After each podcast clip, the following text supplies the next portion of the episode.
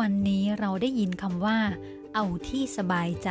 ในโซเชียลมีเดียต่างๆคำว่าเอาที่สบายใจเหมือนจะเป็นการพูดเล่นๆ แต่จริงๆ แล้วถ้าเราพิจารณาคำคำนี้ให้ลึกซึ้ง เราสามารถที่จะนำมาปรับใช้ในชีวิตของเราได้ เอาที่สบายใจ เวลาที่เราทำอะไรที่เรารู้สึกไม่สบายใจ แน่นอนว่านั่นมันไม่เวิร์กไม่สร้างสรรค์กับชีวิตของเรา เช่น ถ้าหากเราคิดที่จะไปทำร้ายใคร ไปลักขโมยสิ่งของของใคร ไปแย่งคนรักของรักของใคร